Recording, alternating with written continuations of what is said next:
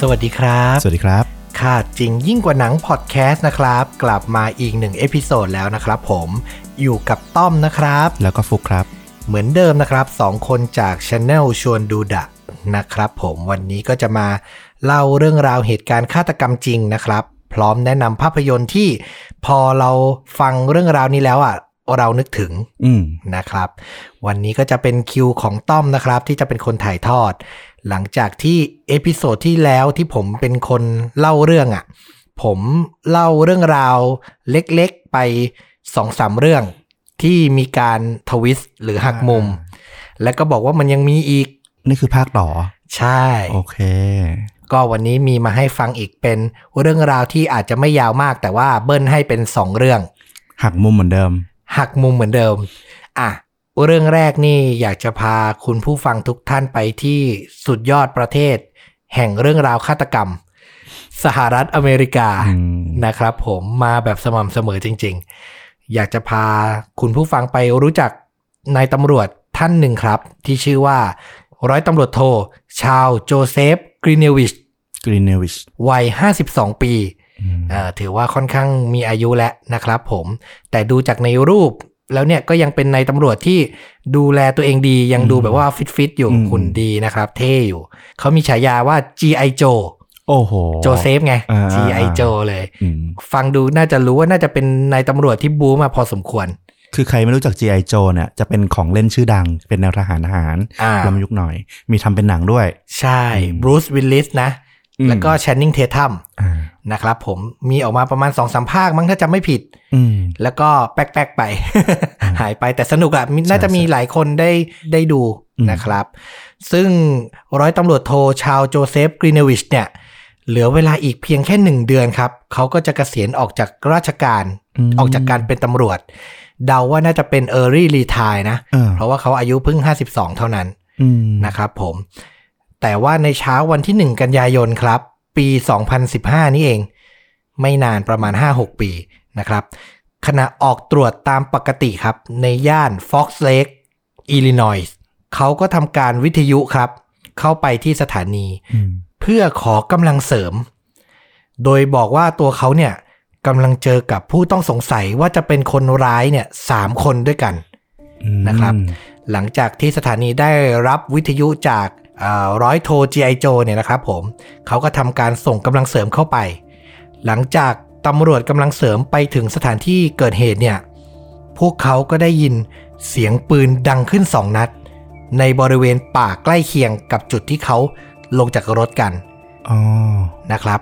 จากนั้นเนี่ยเหล่าตำรวจกำลังเสริมก็เดินเข้าไปในบริเวณที่ได้ยิน และเขาก็พบกับร่างไร้วิญญาณครับ ของร้อยโทโจกรีเนวิช โดยเขาเนี่ยถูกยิงสองนัด เข้าที่เสื้อเกราะกันกระสุนหนึ่งนัด และก็โดนบริเวณศีรษะอีกหนึ่งนัด อืม ในช่วงเวลาที่อีกไม่ถึงหนึ่งเดือนเขาจะเกษียณแล้ว เออ โหดร้ายนะ จากงานเกษียณที่ควรจะเป็นงานที่แบบว่าอบอุ่น มีความสุข เดี๋ยวจะไปใช้ชีวิตพักผ่อน สุดท้ายเนี่ยมันก็กลายเป็นงานศพ อืม ของร้อยตำรวจโทโจกรีเนวิช มันถูกจัดขึ้นมาอย่างสมเกียรติครับ ก็น่าจะพอเห็นข่าวกันคือตำรวจที่เสียชีวิตในหน้าที่อย่างเงี้ย ที่ต่างประเทศเนี่ยก็จะถูกยกย่องมากพอสมควร อืม เหล่าเพื่อนตำรวจและก็ประชาชนเนี่ยออกมาเดินขบวนไว้อาลัยเขาเนี่ยเป็นระยะทางยาวกว่า 18 ไมล์ โอ้โห ได้รับเกียรติสูงมากนะ เป็นกิโลเมตรก็ประมาณ 29 กิโลเมตรอะ่ะ ม คือเดินกันยาวแบบให้เกียรติแบบทั้งเมืองดีกว่า อืมอืม นะครับที่ออกมา ซึ่งบรรยากาศในเมืองเนี่ยมันก็เต็มไปด้วยความโศกเศร้าจากการสูญเสียฮีโร่นะครับ ต่อมาเนี่ย FBI หน่วยสอบสวนกลางของอเมริกานะครับ ก็ทำการเข้ามาสืบสวนเพื่อหาตัวผู้กระทำผิด ใครกันแน่ที่เป็นคนยิงร้อยตำรวจโทโจกรีเนวิชนะครับ และในที่สุดความจริงที่น่าตกใจก็ถูกเปิดเผยขึ้นมาครับ FBI เนี่ยเปิดเผยว่าพฤติกรรมของโจกรีเนวิชหรือ G.I. Joe เนี่ยจริงๆแล้วเนี่ยมันเต็มไปด้วยความรุนแรง และต้องสงสัยว่าจะมีการคอร์รัปชันอยู่มากมายครับ อืม หลังจากทำการตรวจสอบบน Facebook ส่วนตัวของเขาแล้วเนี่ย ก็พบว่าเขาเนี่ยกำลังเครียด เพราะกำลังจะถูกรับการตรวจสอบจากหน่วยงานภายในกรมตำรวจครับ คือมันก็มีคงมีโพสต์ที่บอกอารมณ์ บอกความเครียดวิตกกังวล อ่า ของเขานะครับ นอกจากนี้เนี่ยบันทึกในโทรศัพท์ก็แสดงให้เห็นว่า เขาเนี่ยทำการวนอยู่รอบๆบบริเวณที่เกิดเหตุเนี่ยนานถึงครึ่งชั่วโมง ก่อนที่เขาจะทำการเรียกขอกำลังเสริม อืม และผลจากการชันสูตรศพของเขานะครับ กระสุนที่ทำให้เขาเสียชีวิตเนี่ย มันก็มีที่มาจากระยะที่ใกล้มาก ประมาณหนึ่งช่วงแขน เท่านั้นเอง อืม ใกล้มาก อืม แน่นอนครับ ไม่นานความจริงก็ถูกเปิดเผย โจกรีเนวิชถูกพบว่ามีความผิดครับ ฐานยักยอกเงินจาก Police Youth Program อืม มันจะเป็นอารมณ์แบบว่าให้เยาวชนเข้าร่วมกิจกรรมกับทางตำรวจอะ อืม ก็คงมีงบจากส่วนกลางของรัฐลงมา เพื่อให้เยาวชนได้เรียนรู้งาน อบรมอะไรอย่างเงี้ยจากตำรวจ อ่าอ่า ประมาณเนี้ยซึ่งร้อยตำรวจโทโจกรีเนวิชเนี่ยเขามีส่วนร่วมในการคอร์รัปชันเรื่องเนี้ย มานานนับปีนะครับ อืม เขาถูกพบว่ามีความพยายามที่จะจ้างแก๊งอันธพาลท้องถิ่น ให้ไปฆาตกรรมเจ้าหน้าที่ที่จะทำการตรวจสอบเขา โอ้โห เจ้าหน้าที่ที่จะทำการเปิดเผยข้อมูลเขาเนี่ย เออ ถึงขั้นหาแก๊งสเตอร์จะไปทำร้ายอะ่ะ แต่โชคดีที่ไม่มีแก๊งไหนกล้ารับงาน ยิงตำรวจอะเนาะ ใช่นะครับ อืม สุดท้ายเมื่อไม่มีทางออกกรีเนวิชตัดสินใจฆ่าตัวตายครับ พร้อมกับสร้างสถานการณ์ว่าถูกคนร้ายยิงแทน อืม สรุปคือเหตุการณ์ที่เกิดขึ้นเนี่ย เขาทำตัวเองครับ อืม คือตัดสินใจแล้วว่า อยู่ไปมันก็กำลังจะไม่มีเกียรติ อ่า ก่อนเกษียณก็คือกำลังจะโดนตรวจสอบ ดีไม่ดีอาจจะโดนตัดสินว่ามีความผิด อาจถึงขั้นจำคุกอ่ะเขาก็เลยยอมแลกกับการปลิดชีวิตตัวเองแล้ว เหมือนคงตั้งใจว่าอย่างน้อยก็จบแบบวีรบุรุษดีกว่าจบแบบปีศาจร้ายอ่ะ รักษาชื่อเสียงตัวเองเอาไว้นะ ใช่ คิดว่าการสืบสวนก็น่าจะจบลงเพราะว่าอ่าบุคคลในข้อสอบสวนก็เสียชีวิตแล้วอะไรอย่างนี้ ใช่นะครับ อืม แล้วก็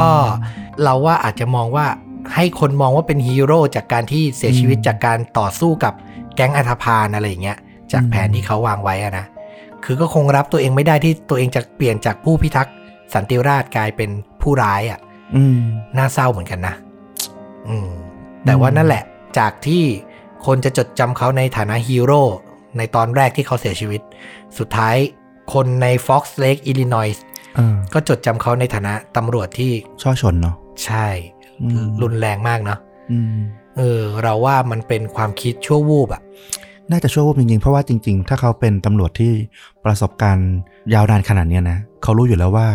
การฆ่าตัวตายของเขามันโดนจับได้อยู่แล้ว อืม อย่างน้อยที่สุดอาวุธอะมันอยู่ในที่เกิดเหตุ สอบสวนเรื่องวิถีกระสุนหรือรูปแบบของกระสุนที่ถูกเข้ามันรู้อยู่แล้ว อืม จริงๆอะมันเป็นวิทยาการสมัยใหม่ที่ใช้กันตามปกติเลยในคดีต่าง อืม ๆ อืม คือตอนแรกฟังเนี่ยนอกจากหักหังมุมแล้วรู้สึกเศร้า ถ้าเป็นเราเราอยู่ตรงนั้น ไม่แน่เราอาจจะตัดสินใจแบบเขาก็ได้นะ ในช่วง อืม วินาทีหนึ่ง อืม คือมันไม่มีใครบอกได้หรอกว่าเป็นเราเราไม่ทำ อืม นะครับ ผมอ่าอันนี้ก็คือเรื่องราวแรกนะครับ ต่อมาอีกหนึ่งเรื่องราวนะครับ ผมคราวนี้เนี่ยยังอยู่กันที่สหรัฐอเมริกาเหมือนเดิม อืม ข้ามจากปี 2015 มาเป็นปี 2016 อ่ะไกลขึ้นมาอีกนิดหนึ่ง ไกลขึ้นมาอีกนิดหนึ่งนะครับ พาไปรู้จักกับหญิงสาวคนหนึ่งที่มีชื่อว่าแองเจล่าดีแอส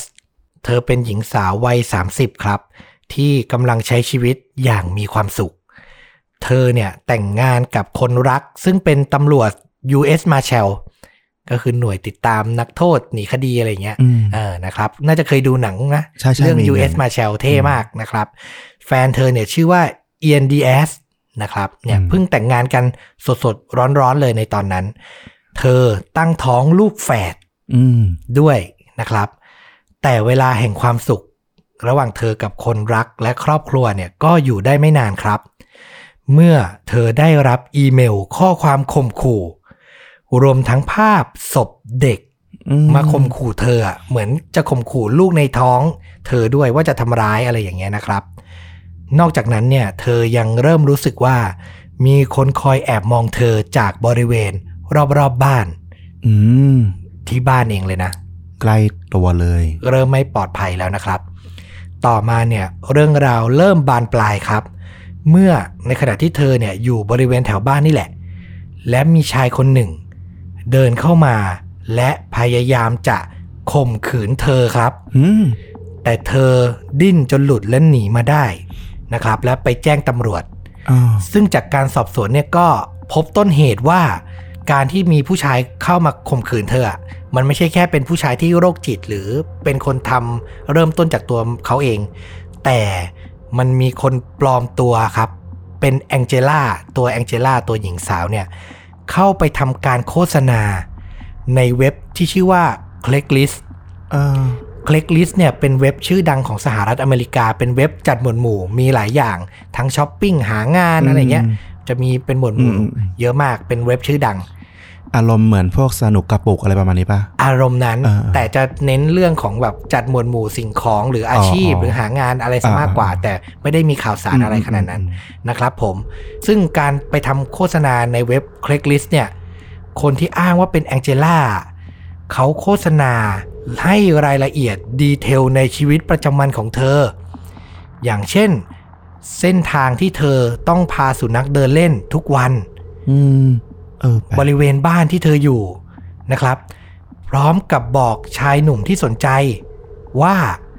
เมื่อมาเจอกันเนี่ย แม้เธอพยายามขัดขืนเนี่ย ก็ให้ทำการข่มขืนเธอต่อได้เลย อารมณ์เหมือนโรลเพย์ อารมณ์เหมือนโลเพลย์ เออ จำลองเหตุการณ์ จำลองเหตุการณ์ มันคือโฆษณาแบบเรฟแฟนตาซีเรฟ R A P E ที่แปลว่าข่มขืนเนี่ยนะครับ ไม่ดีเลยนะเนี่ย ไม่ดีเลย อืม เป็นโฆษณาเรฟแฟนตาซีคืออารมณ์ว่า ฉันชื่อแองเจล่า อืม เรามาลองเล่นบทบาทสมมุติกัน อืม บ้านฉันอยู่ตรงนี้ ฉันพาหมาไปเดินเล่น เส้นทางนี้ เจอตัวจริงฉันแล้ว แม้ฉันพยายามขัดขืนก็ อืม ให้เล่นสวมบทบาทต่อนะ เพราะนั่นก็เป็นบทบาทของฉันเหมือนกัน อืม อะไรประมาณนี้ คนที่ปลอมแปลงนี้ใจคอโหดเหี้ยมมากเลยเพราะว่าเขาท้องอยู่ด้วย ใช่โหดมากนะครับผม ซึ่งนั่นแหละก็เป็นต้นเหตุทำให้มีชายหนุ่มคนนั้นเนี่ย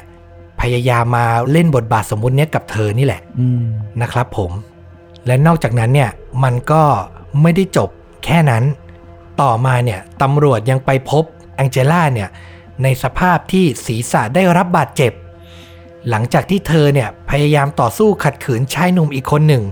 ที่พยายามจะเข้ามาข่มขืนเธอเหมือนกัน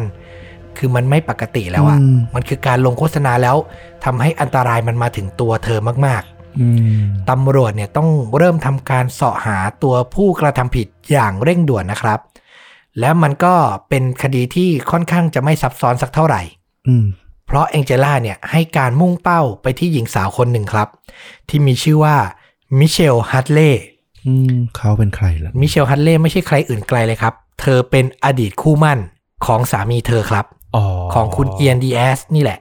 นะครับผม ซึ่งเรื่องราวก็คือมิเชลเนี่ยคบกับเอียนในช่วงปี 2013 อืม ถึง 2015 แต่พอถึงเดือนมกราคม 2016 เนี่ย เอียนก็ได้มาพบกับแองเจล่า อืม ทั้งคู่ตกหลุมรักกันอย่างรวดเร็ว และเอียนก็ตัดสินใจเลิกรากับมิเชล และมาใช้ชีวิตคู่กับแองเจล่าทันทีเลย อืม แน่นอนมันคงสร้างความปวดร้าวให้กับ เออ มิเชลฮัตเล่ค่อนข้างมากพอสมควรนะครับ แล้วก็มันไม่จบแค่นั้น มันไม่ใช่แค่เลิกกันแล้วมาคบนะ ที่น่าปวดใจมากกว่านั้นก็คือ เอียนกับแองเจล่าเนี่ย เข้ามาใช้ชีวิตอยู่ในคอนโด ที่มีชื่อของมิเชลกับเอียนเนี่ยซื้อด้วยกัน โอ้โห คือตอนเนี้ยเรื่องราวการต่อสู้ว่าใครจะเป็นเจ้าของคอนโดเนี่ยมันกำลังยืดเยื้ออยู่ในศาล คือมีปัญหากันอยู่ด้วย ยังไม่ อืม ตัดสินด้วยว่าใครจะได้เป็นเจ้าของคอนโดเนี้ย แต่ว่าผู้ชายพาแฟนใหม่เข้ามาอยู่แล้วอะเนาะ ก็เข้าใจได้ว่าทำไมเธอถึงจะแค้นมากนะครับผม ซึ่งหลังจากรวบรวมข้อมูลและหลักฐานแล้วเนี่ยตำรวจก็ทำการเข้าจับกลุ่มมิเชลฮัตเล่ในที่สุด แต่เรื่องราวเนี่ยเหมือนจะจบครับ อืม แต่พอมันเป็นเอพิโซดนี้มันไม่จบครับ ตำรวจทำการสอบสวนตาม IP address ที่ส่งเมลข่มขู่ให้แองเจล่าต่อ อ่า และก็พบกับคำตอบของคดีที่คาดไม่ถึงครับ อืม เพราะผู้ส่งอีเมล ไม่ใช่มิเชลฮัตเล่ แต่คือตัวแองเจล่าเองครับ โอ้โห ตัวแองเจล่าเอง ซับซ้อนนะ เธอเนี่ยวางแผนทั้งหมดอย่างรัดกุมครับ เพื่อหวังจะส่งมิเชลเข้าคุก อืม ต่อมาหลังการสืบสวน พบว่าเธอเนี่ยโกหกสามีและทุกคนหลายเรื่อง อืม ทั้งรายละเอียดของครอบครัว อาชีพที่เธอทำเธอก็โกหก และแม้กระทั่งที่เธอบอกว่าเธอตั้งท้องลูกแฝดก็เป็นเรื่องโกหกครับ โอ้โห เธอซื้อภาพอันตราซาวด์มาจากในอินเทอร์เน็ต เพื่อมาหลอกสามีของเธอ ในราคาไม่ถึง 8 เหรียญ อื้อหือ นะครับ โฆษณาเลฟแฟนตาซีเนี่ยก็เป็นเธอที่โพสต์ด้วยตัวเอง อืม เธอเนี่ยถึงขั้นยอมโดนชายหนุ่มที่ชอบในเรื่องแฟนตาซีเหล่าเนี้ยมาทำร้าย เพื่อสร้างหลักฐานปลอมๆขึ้นมา ให้ร้ายมิเชล อื้อหือน อกจากนี้พอตำรวจไปตรวจสอบที่คอมพิวเตอร์ของตัวแองเจล่าแล้วเนี่ยนะครับ ก็พบกับไฟล์ Microsoft Word ที่ตั้งชื่อไว้ว่า A Darkness Within The Angela Diaz Story อื้อหือ คือเธออะทำเรื่องราวที่เธอโกหกทั้งหมดเนี้ยเป็นบทละครหรือบทซีรีส์ไว้ โดยตั้งใจว่าจะขายต่อ เพื่อสร้างเป็นภาพยนตร์ในสักวันหนึ่ง อื้อหือ ขั้นสุด เออ ขั้นสุด ไป จ สุด ริงๆนะครับผม ก็เป็นเรื่องของความอิจฉาเราว่ามันคงเป็นเรื่องรักสามเศร้าที่ยังไม่จบดี อืม บทสรุปมันยังคงยังไม่ได้จบว่า เอียนจะตัดสินใจมาคบกับแองเจล่าร้อยเปอร์เซ็นต์หรอกนะครับ อืม ก็เลยต้องตั้งเรื่องหลายแบบ แล้วก็เท่าที่อ่านก็คือเธอก็เป็นคนมีอาการทางจิตด้วยแหละ อืม ไม่งั้นทำไม่ได้ถึงขนาดนี้หรอก ใช่ นะครับผม อืม แต่ที่น่าสงสารก็คือมิเชลฮัตเล่ครับ อืม สุดท้ายเนี่ย เธอถูกตำรวจปล่อยตัว หลังจากถูกจำคุก อยู่นานถึง 88 วัน อืมสำหรับคนบริสุทธิ์มันก็คือนานมากนะ นานมาก มันไม่ควรสักวันเดียวอ่ะ มันไม่ควรเลยนะครับ มองอีกมุมหนึ่งก็คือแองเจล่าเนี่ยสร้างหลักฐานเท็จได้เก่งมาก เราว่ามันต้องมีการสร้างหลักฐานทางไซเบอร์ด้วยอะ อืม เพื่อให้สาวต่อไปถึงตัวมิเชลได้อะไรเงี้ยนึกออกปะ อืม มันคงไม่ใช่เป็นแค่การสร้างทริคปลอมๆง่ายๆอะ อืม ทางตำรวจเขาถึงทำการขังมิเชลไว้ถึงขนาดนั้นอ่ะ อืม นะครับซึ่งต่อมามิเชลก็ตัดสินใจต่างประเทศนะนะ ก็ฟ้องศาลเรียกร้องค่าเสียหายจากการติดคุก ในสิ่งที่เธอไม่ได้ท อืม ำส่วนตัวแองเจล่าเนี่ยก็ถูกตัดสินจำคุกถึง 5 ปี จากคดีแจ้งความเท็จ แล้วก็ทั้งหมดที่เธอท อืม ำนะครับผม ซึ่งในบทความเนี้ยก็พูดเป็นชื่อภาพยนตร์ ที่ทุกคนต้องไปดูเลยแหละ เราเคยแนะนำกันมารอบสองรอบแล้ว เขาบอกว่านี่คือกอนเกิลในชีวิตจริง อ๋อ เลยเนาะ เออ แสบไม่เบา แสบไม่เบาเลยเราว่า ใครยังไม่ได้ดูนะกอนเกิลไปดูนะครับเบรนแอฟเฟกนะ อืม นะครับผมเป็นภาพยนตร์ที่สนุกมาก อันนี้แต่เราว่าหลายคนน่าจะดูแล้ว เราเคยเชียร์หลายครั้งแล้ว ใช่ เราอะฟังเรื่องราวแรกของคุณตำรวจโจกรีเดวิชอะ อ่า แล้วก็อยากแนะนำอีกเรื่องหนึ่งเรื่องนี้ก็ชอบมากเป็นภาพยนตร์ในปี 2003 เรื่อง Out of Time อ่า อ่านำแสดงโดยเดนเซลวอชิงตัน อืม นะครับผมเป็นอย่างนี้เลย อืม คือเดนเซลวอชิงตันเนี่ยในเรื่องเนี่ยรับบทเป็นสารวัตรหนุ่มที่เหมือนเข้าไปเป็นกิ๊กกับผู้หญิงที่มีสามีแล้วอะ่ะ แล้วเขาก็เลยเถิดคือเอาเงินของกลางของสถานีตำรวจเนี่ยไปให้ผู้หญิงคนเนี้ยหมุนอ่ะหมุนใช้อ่ะแต่สุดท้ายกลับมาพบว่าวันหนึ่ง ห้องที่ผู้หญิงคนนี้อยู่ถูกไฟไหม้แล้วเธอก็หายตัวไป เงินของกลางหายไป ในเรื่องเราชอบตรงความที่บทของเดนเซลวอชิงตันมันเป็นสีเทาๆอ่ะ อืม มันคือตำรวจที่หาทางจะทำทุกอย่างให้กลับมาถูกต้อง แก้ปัญหาที่ตัวเองก่ออะ เออ แต่ตัวเองก็เลวนะ เออ แต่เราก็แอบเอาใจช่วยให้มันรอดอ่ะ เออ อืม มันเป็นบทที่สนุกมากคือ ยังมีความเป็นตำรวจอยู่ สืบสวนอยู่ว่าเกิดอะไรขึ้น ใครเอาไปใครมีส่วนเกี่ยวข้องกับเรื่องนี้ แต่เรื่องราวทั้งหมดก็เริ่มจากตัวเราเองนะ อืม เริ่มจากตัวเขาเองอ่ะ เออ มันก็เลยท้าทายแล้ว เป็นหนังที่ลุ้นอ่ะ ลุ้นระทึกมากว่า คือมันเป็นคนที่อยู่ตรงกลางระหว่างตำรวจดีกับผู้ร้ายอ่ะ แล้วตัวเองอยู่ตรงกลางแล้วตัวเองต้องหลอกทุกคนอ่ะ อืม เออ มันเลยมีโมเมนต์หลาย ๆ แบบที่แบบโคตรลุ้นเลย สนุกไอ้เรื่องเนี้ยแนะนำเลย นางเอกก็อีวาเมนเดส ม นี่ก็เป็นสาวละตินเซ็กซี่มาก แต่ไม่ได้ไม่ได้เล่นเป็นกิ๊กกับเดนเซลนะ อ่าฮะ เล่นเป็นตำรวจที่มาตามสืบคดีนี้คืออ ม เป็นตำรวจดีนะครับ เรื่องเนี้ยอยากให้ดูมาก ๆ เลย คือพออ่านเรื่องของคุณโจกรีเนวิชแล้วนึกถึงเลย อืม นะครับผม นี่แหละก็เป็น 2 เรื่อง 2 รถ ที่บทสรุปจบเหมือนกัน ม คือทำตัวเอง หลอกคนอื่นแบบไม่น่าเชื่อเลย อืม นะครับผม เออ แต่คดีของคุณตำรวจโจอ่ะ อืม มีคดีของไทยเนี่ยแหละใกล้ ๆ กันเนี่ย อ่า ถ้าไปตามนะ เพิ่ง อืม เพิ่งเห็นอยู่วันสองวันเนี่ยแหละ อืม ที่เป็นนักศึกษาราชพัฒ อ่า เออ เขาเดินหายไปในป่า อ่า แล้วก็ ฮะ พบว่าถูกฆ่าปาดคอ อืม เออ แต่ว่าก็คือเขาก็ไปตามดูกล้องวงจรปิดย้อนหลังอะนะ ก็คือถ่ายตรงที่ป่านั้นนะยาวไปแบบหลายชั่วโมงต่อไปอะก็ไม่มีคนออกมาจากนั้น แล้วเขาก็ตามเลยตามย้อนของน้องผู้ชายคนเนี้ย ย้อนกลับไปก็คือเขามาดูที่สถานที่เกิดเหตุเนี่ยทีหนึ่งละแล้วก็กลับไปร้านสะดวกซื้อไปซื้อมีด เออ อืม แล้วก็กลับไปที่เดิม เข้าไปแล้วก็ไม่มีคนออกมาอีก โอ้โห ก็คือตอนนี้ก็คือยังไม่จบคดีมันยังไม่จบ แต่ก็คือฟังถึงตรงเนี้ยมันก็น่าจะพอเดาได้แล้วว่าเกิดอะไรขึ้น น่าจะเป็นการทำร้ายตัวเอง อะไรแบบนั้น ใช่ไหม อืมแต่มันคดีมันยังไม่จบแล้วก็ยังไม่ตัด ยัง สินสือะไร บสวนอยู่เรายังตัดสินไม่ได้ คือ เนอะ ตำรวจเองก็ยังพูดว่าก็ยังไม่ทิ้งความเป็นไปได้เรื่องของการฆาตกรรม อืมโอ้โหนี่เกิดขึ้นสดๆร้อนๆเลยใช่ป่ะ ใช่บ้าน เออ เรา พอ เนี่ย ดีไม่ค่อยได้ตามข่าว บังเอิญเห็นเหมือนกั อาชญากรร น มเท่าไหร่ แล้วแบบพอฟังแบบเออคล้ายคลึง เออนี่เกิดขึ้นจริงที่เมืองไทยเลยนะ ใช่ เดี๋ยวหาลิงก์ข่าวแปะให้คุณผู้ฟังหน่อยดีกว่า เออ เผื่อใครอยากจะไปตามอ่านดูนะครับ อืม โอเค นี่ก็เป็นการแนะนำภาพยนตร์และก็แนะนำข่าวที่เกิดขึ้นจริงด้วย อืม นะครับแอดวานซ์ไปอีกนิด นึง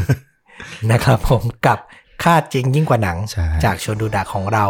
ฝากติดตาม Subscribe กดไลค์กด Follow กดกระดิ่งนะครับ YouTube Facebook b l o g i t Spotify เหมือนเดิม และเดี๋ยวจะกลับมาพร้อมเรื่องราวฆาตกรรม และเรื่องจริงยิ่งกว่าหนังอื่นๆ ทุกสัปดาห์เหมือนเดิมนะครับสำหรับคลิปนี้ลาไปเท่านี้สวัสดีครับ สวัสดีครับ